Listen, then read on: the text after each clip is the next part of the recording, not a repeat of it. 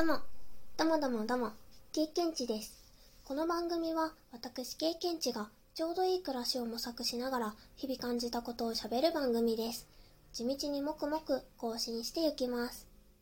新しい試みとして始めました定期配信、その名も七十二。七十二項という季節ごとの気候の変化や動植物の変化を短い文で表現したものについて配信していきます。七十二項について詳しく知りたいなと思われた方はこの配信の詳細欄をぜひご覧ください。2022年は4月20日より二十四節気の中の国雨となります。今ちょっと国雨がすぐに声が出なかった。国雨ですね。田畑の準備が整いそれに合わせて春の雨の降る頃という意味とのことです。穀雨は穀物の穀と雨と書いて穀雨穀物の成長を助ける雨のことを意味します。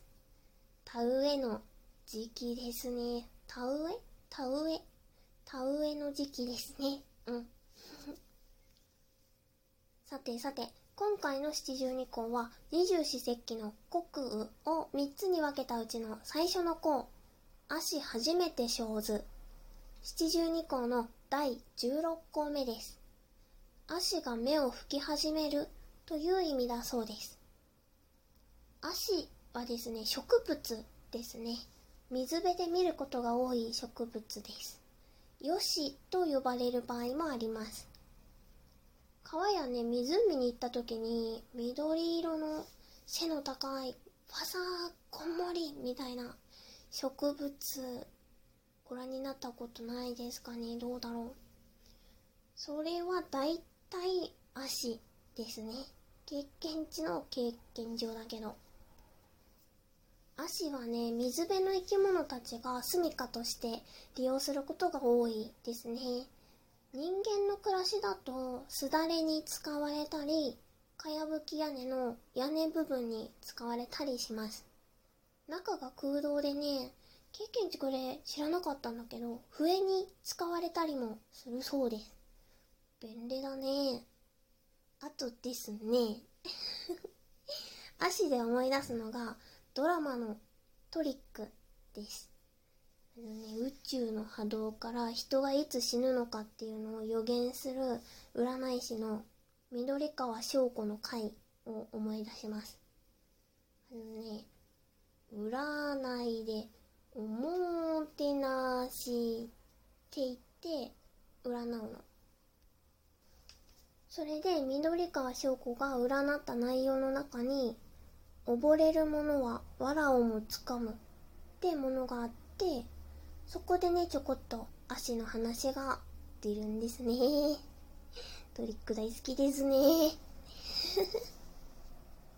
トリックについてね語るって枠を1年前とかにしたんだけどすっごい楽しかったですね。アマプラでね同時視聴とかすごい楽しそうだなって考えたりしました。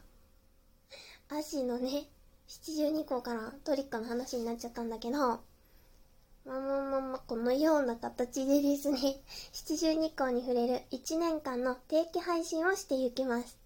こちらの定期配信次回は4月25日頃に更新予定です。なんで今ちょっとねぼやかしながら笑ったかと言いますとこちらも4月の20日に更新予定だったんですけど喉の調子が微妙だったりとかいろいろありましてちょっと遅れちゃったので次回もぼやかしておこうと思ってちょっと笑笑いながらぼやかしました。すみません。というわけでですねこの後も誕生木紹介するんですけれども4月20日の誕生木を紹介します。この番組経験値ラジオでは番組の最後に収録配信した日の誕生日の木をあたかも曲紹介をするようにご紹介しております。それでは4月20日の経験値ラジオ最後に1種類ご紹介しながら終わりたいと思います。